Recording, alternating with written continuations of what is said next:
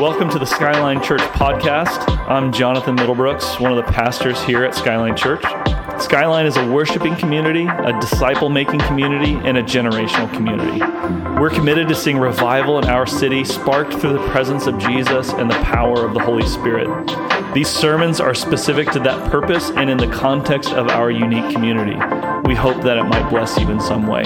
Enjoy.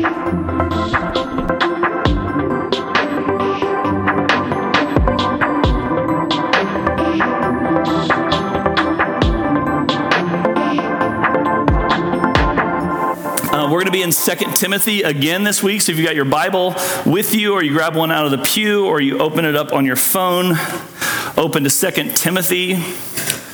And we're going to begin this week in verse 6. So, this series we're calling Last Words, and it's Paul's last letter to Timothy. It's the last letter he writes on earth, and he's giving Timothy kind of his heart for, like, hey, guess what? I'm not going to be here anymore. Here's what it will look like for you to faithfully steward the gospel in the same way I have. And he's kind of pouring out his heart to Timothy about uh, what we've kind of phrased how to live faithfully in the last days. Like, what does it look like to live faithfully in the last days? And as, as we talked about last week, Christians believe that all days are the last days. And so nothing ever really changes about the times and seasons. If you're alive and you're on earth, we live as if we're living in the last days. And one of the things that drew me to this book and this idea of Paul encouraging Timothy. And, and, remember, Paul's in a jail cell. So there's kind of a current running under this letter that's basically like, hey, this is where I am. This is where faithfully stewarding the gospel of the kingdom has gotten me. So don't be surprised, kind of, if you end up in the same place. And let me tell you how to live and fight the good fight and keep the faith so that you might win the prize and get the crown. Like, here's what it looks like. And this, this idea really attracted me because I think we're living in a unique time in history in our nation where many of the cultural ideas that propped up Christianity for a long time have disappeared or are disappearing. And I can give you one example. Uh, my little elementary school in southwest Kansas would pray every day before our lunch. And not just pray, but pray to Jesus. In Jesus' name, in a public school, we would pray every single day. That, friends, has disappeared. So many of the, uh, uh, the moral norms of Judeo Christian values around family and sex and marriage and money and self expression, those things have disappeared or they're disappearing, which means we have to learn how to steward the work that God's doing in us without the cultural props. Like, it's like you go back to ground zero and you say, okay, what does it mean to be a Christian in a society that is actually actively hostile toward my faith? That doesn't want me to live faithfully and steward faithfully. That's fine as long as Christianity stays inside the church or your faith stays in your heart, but don't bring it to school, don't bring it to work, don't bring it to the street. It's like, hey, be a private Christian. And our, our friend Jon Tyson would say the definition of secularism is the privatization of faith. Secular culture says it's fine for you to believe in whatever God you believe in as long as you believe it in your heart and you don't bother me with it. Jesus, on the other hand, says, Go into all the world and make disciples, teaching them to obey what I've commanded you to. He's, he's saying, My gospel is a public proclamation of God's sovereignty and glory, his plan for the world. And guess what? It is moving, and I'm looking for messengers. I'm looking for ambassadors. I'm looking for stewards who will take this work out into the world. And so, if that's the case, if many of those things that have kind of propped up our life get, get uh, kind of left in, in history, then that means in our day we have to renew the practices that actually created that in the first place. What were the things that believers and Christians did that actually created a society that had many of these things baked in if they're not baked in anymore? And I think we find that in the scripture. What does it look like to live faithfully? And I've said this before, I, I, think this thing is really fascinating about the culture we live in because most people thought America would have a post Christian moment, much like Western Europe. But I, I don't think they realized how religious Americans are. Like, like Americans are like, and I think it's because the way our nation started, but we're religious at our core. So, so the interesting thing now is our religion is no longer aimed at the God of the Bible or at Jesus, it's aimed at everything. Everything has become a religion. Politics has become a religion. My, my own self expression, self actualization has become a religion. It's my idol, is that I could live as I want to live and do the things I want to do, where I want to do them, with the people I want to do them with at all times. That's become the culture we live in. And so Christianity, really, in many ways, I believe, has, has, has or is skipping our post Christian moment and we're moving to paganism. You know how many Ivy League graduates right now are carrying around crystals in their pockets? Because they think the universe can give them energy through a stone. Isn't that wild? This is the like the smartest people in our country are reading horoscopes.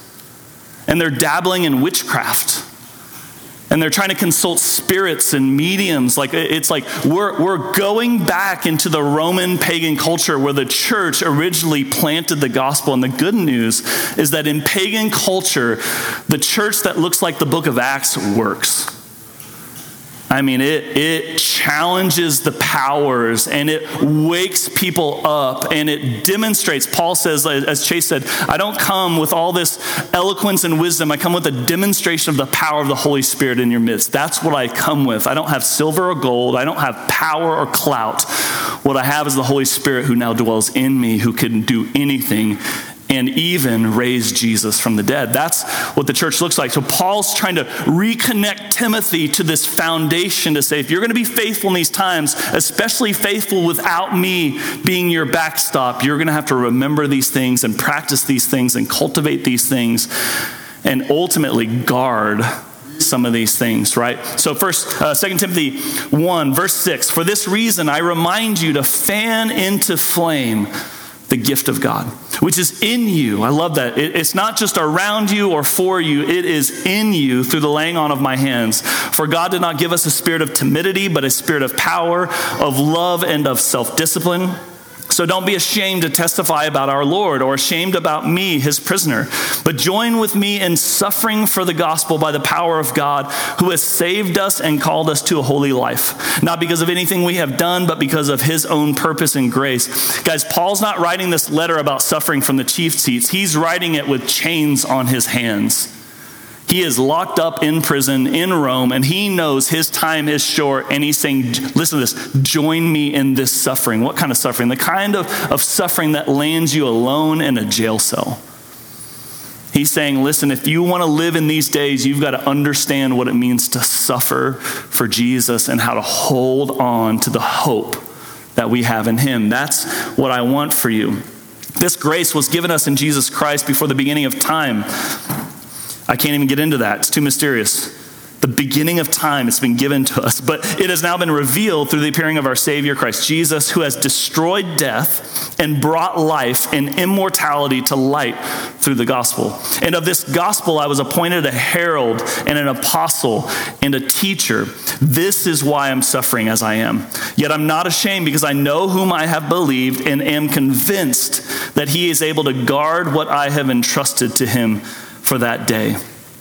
Isn't that fascinating? If you're going to live in God and for God, He entrusts you with something and you entrust Him with something. It's this beautiful thing. What you heard from me, keep as the pattern of sound teaching with faith and love in Christ Jesus. Guard the good deposit that was entrusted to you. Guard it with the help of the Holy Spirit who lives in us. So, Paul gives Timothy two things, two clear actions that I want to focus on this, this uh, today. He says, fan into flame and guard the deposit. He said, if you want to live faithfully in these days, these kind of evil days, you have to learn how to fan into flame, which I kind of look at as like offense. And you also have to be able to guard the deposit, which is I kind of look at like defense. Our spiritual life in Christ should look like offense and defense. We're constantly fanning into flame the gift of God who lives in us, and we're constantly setting up fences around our lives to protect our lives from the darts of the enemy around pride and lust and greed and anger and sloth and envy and all these things that were going to come against us, apathy. right? He's saying you've got to guard that deposit because the enemy lives to steal, kill, and destroy. He wants to take what you've been given, so you have to guard it, right? He, he describes Israel at some point, you're like a city without walls. You're not guarding the deposit. You've just go, you've grown slack, right? You're not doing the things you did before, he tells a church in Revelation. Um, one writer said it like this. He said, um, there, There's kind of two sides of this, and I think this is a good way to think about it. He said, Concentration on reformation without revival leads to skins without wine. Concentration on revival without reformation soon loses the wine for once of skins. All right, so the Bible says you need new wine and you need new skins. Like, like you, you need both sides of the coin. You both need revival and you need the container for revival. The container's got to match what he wants to pour in it. If you're making wine, you use certain types of things to contain that wine so it turns out the way you want it to. You don't just put it in a plastic container, right? You don't put it in a garbage can. You use oak or you use steel or you use concrete. You use these things that time has tested to prove this produces the best kind of product product. And our faith and our life is the same. What we take with what God's doing in us, what we pour into, will dictate the end product. And many times we're pouring it to, into the wrong practices. So God says both of these matter, right? So, what does this look like? And this morning, I, I, felt like I was going one direction, and the Lord just like really clearly shifted my direction. Because I was thinking about how much when we read this passage, and this is, this is what it means to be an American. So, this is a, just a pro tip. If your first um, instinct is to individualize the text, you're, you're kind of off on the wrong track already. And, I, and I, I realized how much I and others have individualized this text. Fan into flame the gift of God. And I was like, oh, fan into flame my gifts. What are my gifts and how do I flame? Isn't that funny? I, I, instantly make myself the center of this text and say, how do I fan my flame, uh, my gifts into flame? My gifts are exhortation, right, and faith and all these things, but it, it, it personalizes and individualizes in a way that I don't necessarily think Paul meant. Because it's fascinating. What, what is the gift of God? Or maybe the better question is, who is the gift of God? The book of Acts says it really clearly. Peter says, Repent, and each of you be, baptized in the name of Jesus Christ for the forgiveness of your sins, and you will receive the gift of the Holy Spirit. Paul later says, Fan into flame the gift of God. Fan into flame the Spirit of God who lives in you. This isn't about your gifts outward, it's about the giver of the gifts that go out of you. You actually need to fan into flame the person inside of you. He is the fire that you fan into flame in you, and then the gifts that He gives you come out of that. But you can't fan into flame your gifts if you're not fanning into flame the gift. The Holy Spirit, the person of the Spirit, is the gift of God in you. Acts 8, Peter says, May your silver perish with you, but you because you thought you could obtain the gift of God with money. Acts 10:45 all the believers who came with Peter were amazed because the gift of the Holy Spirit has been poured out on the Gentiles also. So Paul is looking at Timothy and saying, "Hey, I need you to remember that when we imparted to you, we didn't just impart gifts, we imparted the gift to you through the laying on of hands." When we laid our hands on you, you got baptized and filled with the gift of God, which is the Holy Spirit. I want you to fan that reality into flame. That's what your life should be about as you pursue. In your active pursuit, it should be to fan into flame this gift who now lives in you, which means you have to come to know the Holy Spirit as a person, as the third person of the Trinity, as the gift of God. And we'll dig into that. But that's fan into flame. And then it's interesting because as I saw that and God really revealed that to me, it, it changed the second part, which is to guard the deposit. It says he says, guard the good deposit that was entrusted to you. Guard it with the help of the Holy Spirit who lives in us. Well, what is the deposit? Right? Says in uh, Ephesians 1 and you also were included in Christ when you heard the word of truth, the gospel of your salvation. Having believed, you were marked with him, in him with a seal, the promised Holy Spirit, who is a deposit, guaranteeing our inheritance until the redemption of those who are God's possession And then in 2 Corinthians 1, now it is God who makes us, uh, both us and you, stand firm in Christ. He anointed us, set his seal of ownership on us, and put his spirit in our hearts as a deposit, guaranteeing what is to come. So Paul bookends this passage with saying, everything you need, all that you have, all the plans and future and goodness of God all depend on your apprehension, your ability to take hold of the Spirit of God who lives in you. Everything God wants to do in you, through you, around you depends on you saying, The Holy Spirit is my gift. I'm going to come to know Him, ask Him, live through Him, walk with Him, right? So it's this thing where, where if we're not careful, we'll think uh, about things, um, we'll get the beginning messed up. Right? If you get the beginning of the journey messed up, if you're just off by a couple degrees, right, you can end up somewhere way off in the side. And Paul just says, no, no, no, this is all about the Holy Spirit who lives in you. He is the gift and He is the deposit, and you're meant to fan into flame the gift, and you're meant to guard your life in the Holy Spirit. Your job is to guard your relationship with the Holy Spirit. So the Bible says things like, do not quench the Spirit, do not grieve the Spirit. It, it, says a lot about how your relationship with the Holy Spirit is meant to operate so that you guard the deposit. Jesus um, talks about this or sorry, Paul talks about this in uh, 1 Corinthians 2. And I'm just going to read the whole chapter because I think the Word of God just describes it uh, much better than I could say it. When I came to you, brothers, I did not come with eloquence or superior wisdom as I proclaimed to you the testimony of God. For I resolved to know nothing while I was with you except Jesus Christ and Him crucified. I came to you in weakness and fear with much trembling. My message and preaching were not wise and persuasive words, but with a demonstration of the Spirit's power. Listen to this so that your faith might not rest on men's wisdom, but on God's power. So when the culture is built to prop up faith in Jesus, and we've built these things, and it's kind of a Christian culture, what can easily start to happen is our faith begins to rest on the wisdom of men, on preachers and teachers and ministries, and not on the power of God. We come to rely on other people's stories of the power of God rather than our personal witness of the power and glory of God displayed in our life right? God's meant for us to have a one to one relationship with Him.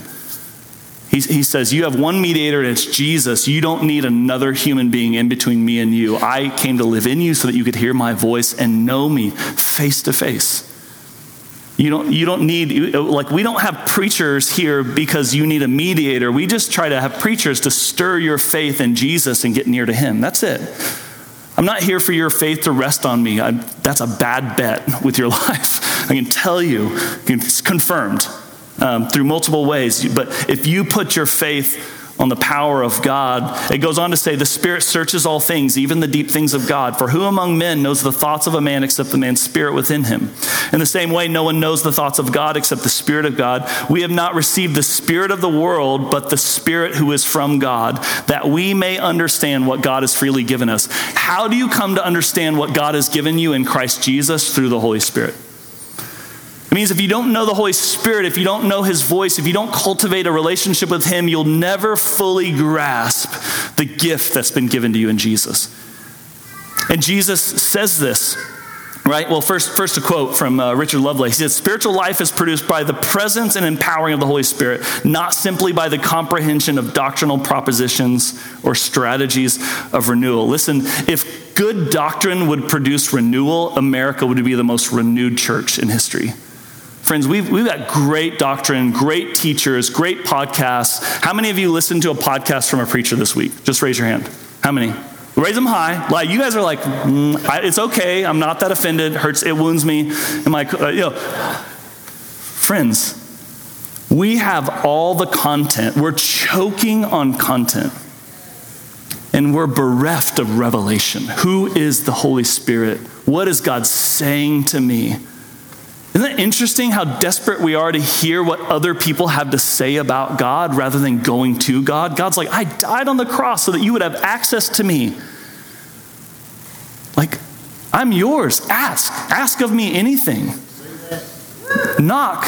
and it'll be opened, right? Seek and you'll find. You don't need a person, you don't need a doctorate, you don't need seminary. God bless seminary, but like you don't have to have that. The Spirit lives in you. He searches the mind of God.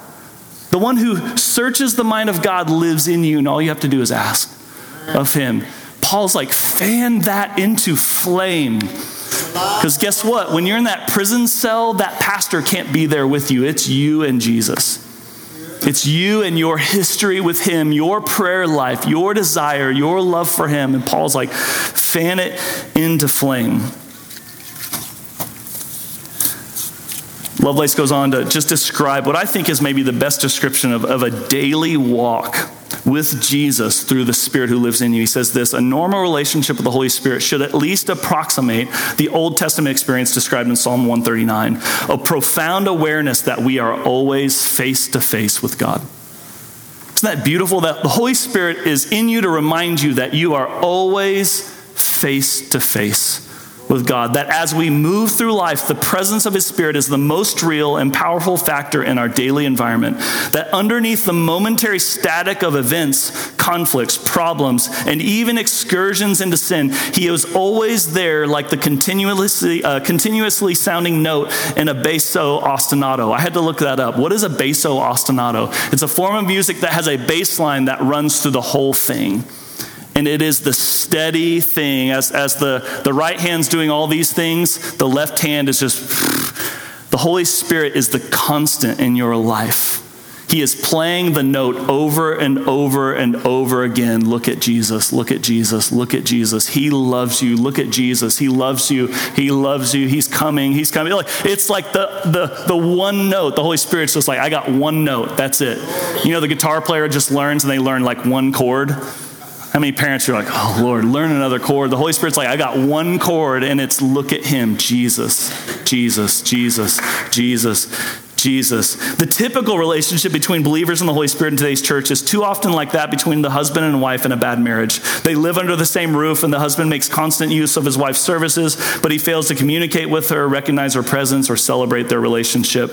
What should be done to reverse this? Listen to this. We should make a deliberate effort at the outset of every day to recognize the person of the Holy Spirit, to move into the light concerning his presence in our consciousness, and to open our minds and share all our thoughts and plans as we gaze gaze by faith into the face of God. We should continue through, uh, to walk throughout the day in relationship and communication and communion with the Spirit, mediated through our knowledge of the word, word and relying on every office of the Holy Spirit's role as counselor mentioned in Scripture.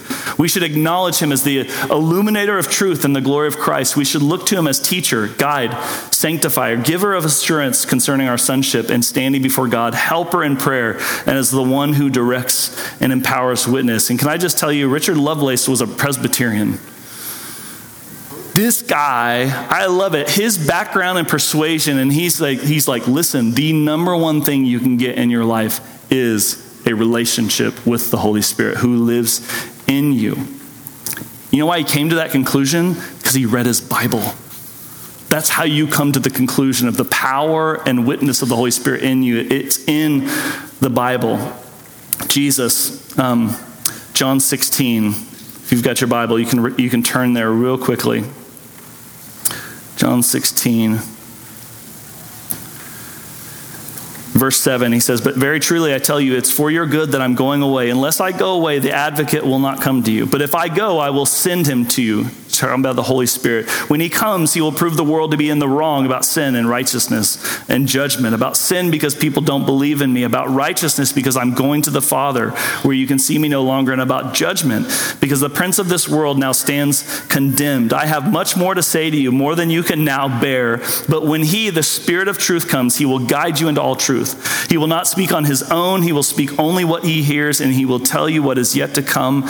He will glorify me because it is from me that he will receive what he will make known to you. All that belongs to the Father is mine. That's why I said the Spirit will receive from me what he will make known to you. He will glorify me. The Holy Spirit lives in you to glorify Jesus.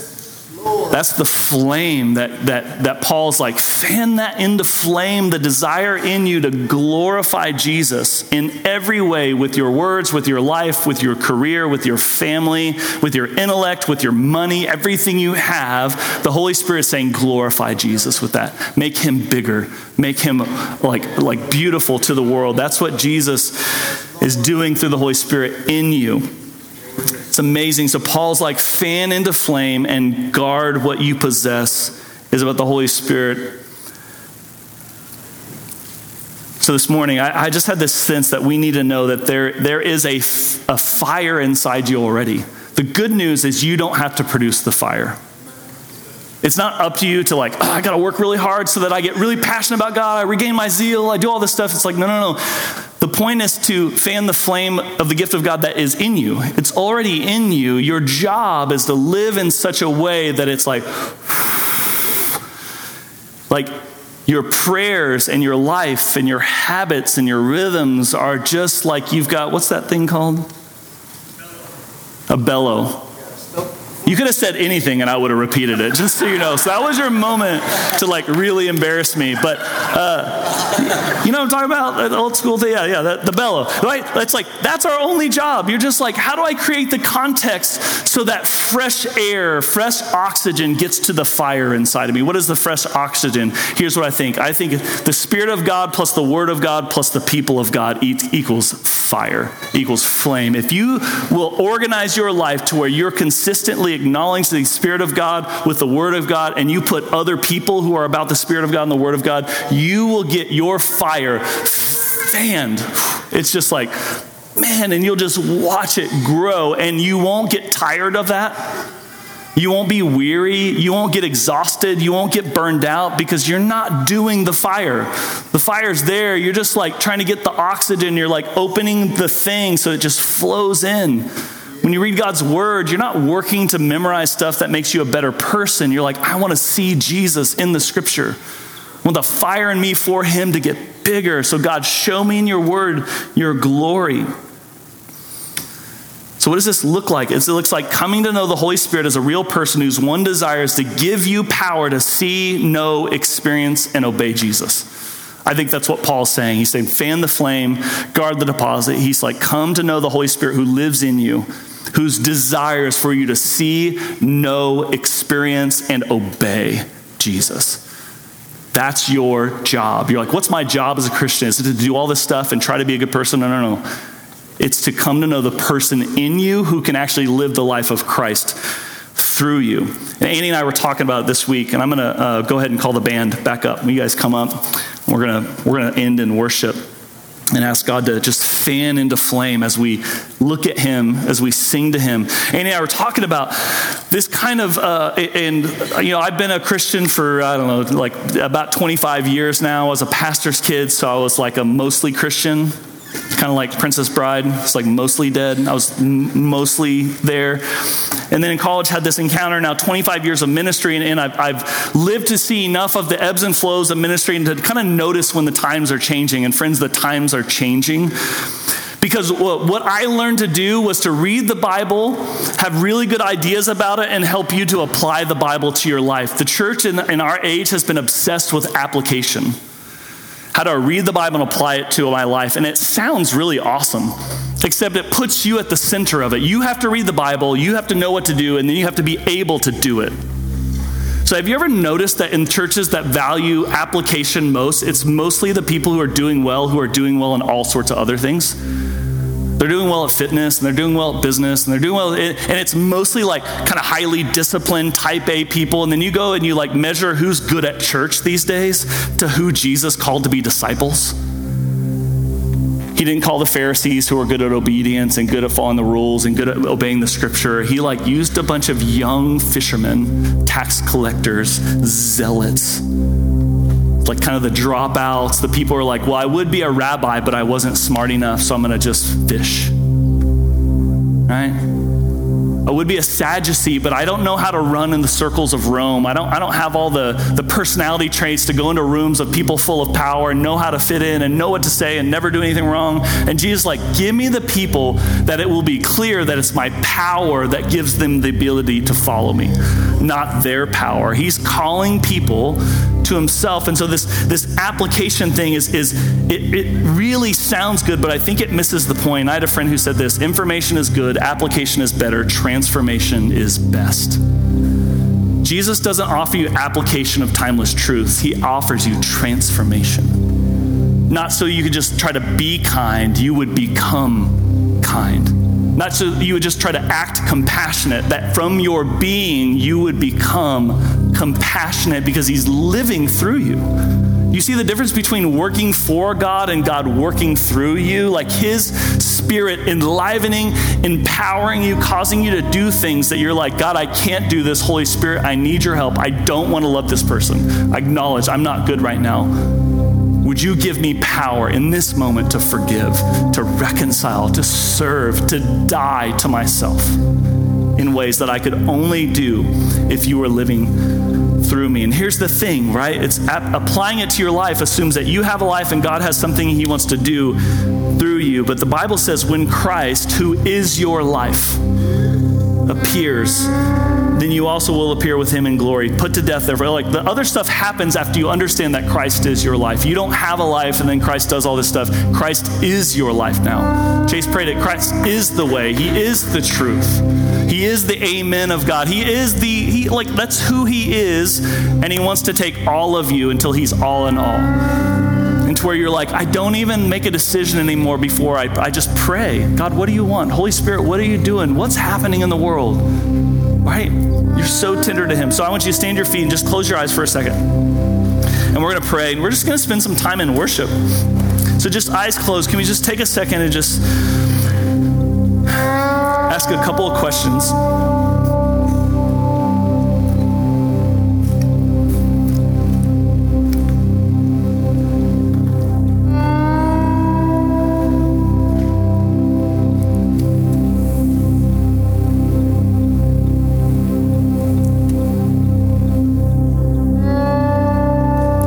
One is just to the Holy Spirit, just in your heart.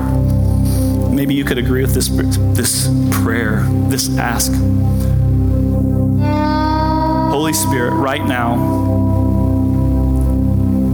as we worship and pray, and as we lift our eyes, would you reveal Jesus to me right now in this moment in a fresh, new, and powerful way? In a way that doesn't depend on my intellect or my bank account or my education or my ability to conquer sin. Would you reveal to me Jesus Christ, the Son of God, the living one? And would you allow me to feel experience, hear, see, know how high, how wide, how deep, how long is His love for me. Because the Bible says the kingdom of God isn't about eating and drinking, it's about righteousness, joy, and peace. The love of God being poured out in our hearts through the Holy Spirit. So, Holy Spirit, just ask Him, Holy Spirit, as I sing, as I pray, as I listen, as I kneel, as I lift my hands, would you pour the love of Jesus into my heart? Holy Spirit, would you fan into flame your personhood in my life? Would you blow on my spirit today? Set it ablaze.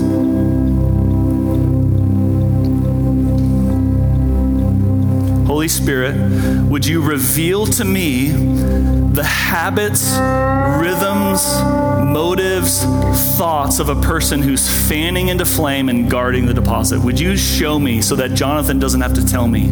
Because I don't know everything about everything, Holy Spirit, and you do. I don't know how to tell people how to live, but you do.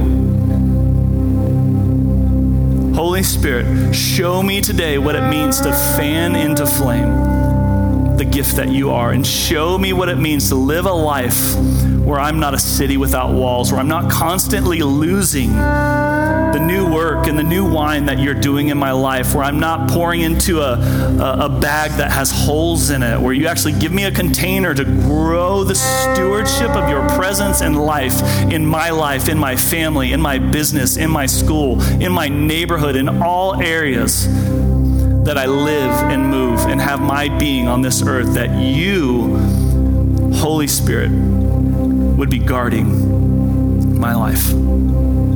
Yeah, so we, we love you, Holy Spirit. Would you just tell me in your heart, say, I love you, Holy Spirit? That might even feel, feel weird because you haven't practiced talking to the Holy Spirit. Holy Spirit, I love you. You are the gift of God. You are the gift of Jesus Christ. You are my comfort, my guide, my helper, my teacher, my convictor of sin. You're the seal of my salvation. You remind me of the redemption I possess in Jesus. Thank you, Holy Spirit. You are good, and I will not quench you or grieve you or reject you or harden my heart to you today. I open myself to you so that you could glorify Jesus in me, through me, around me. So, Jesus, right now, we're just going to worship you because we believe that worship activates the power of the Holy Spirit in us as we glorify you, as we lift you up, as we use our voices to proclaim our spirit, the eternal spirit you gave us, which will live forever with you, comes alive when we worship. Thank you, Jesus. We want to see you We want to see your face, the door. God, let people see the door this morning that this church possesses because of your grace. You've given us your presence. Yeah, thank you, Jesus. So, friends, let's sing to Him. Let's ask the Holy Spirit to do the work that only He can do. Our prayer team is going to be down front. If you need prayer, if you want to come worship at the altar, feel free around the room. We have got plenty of time.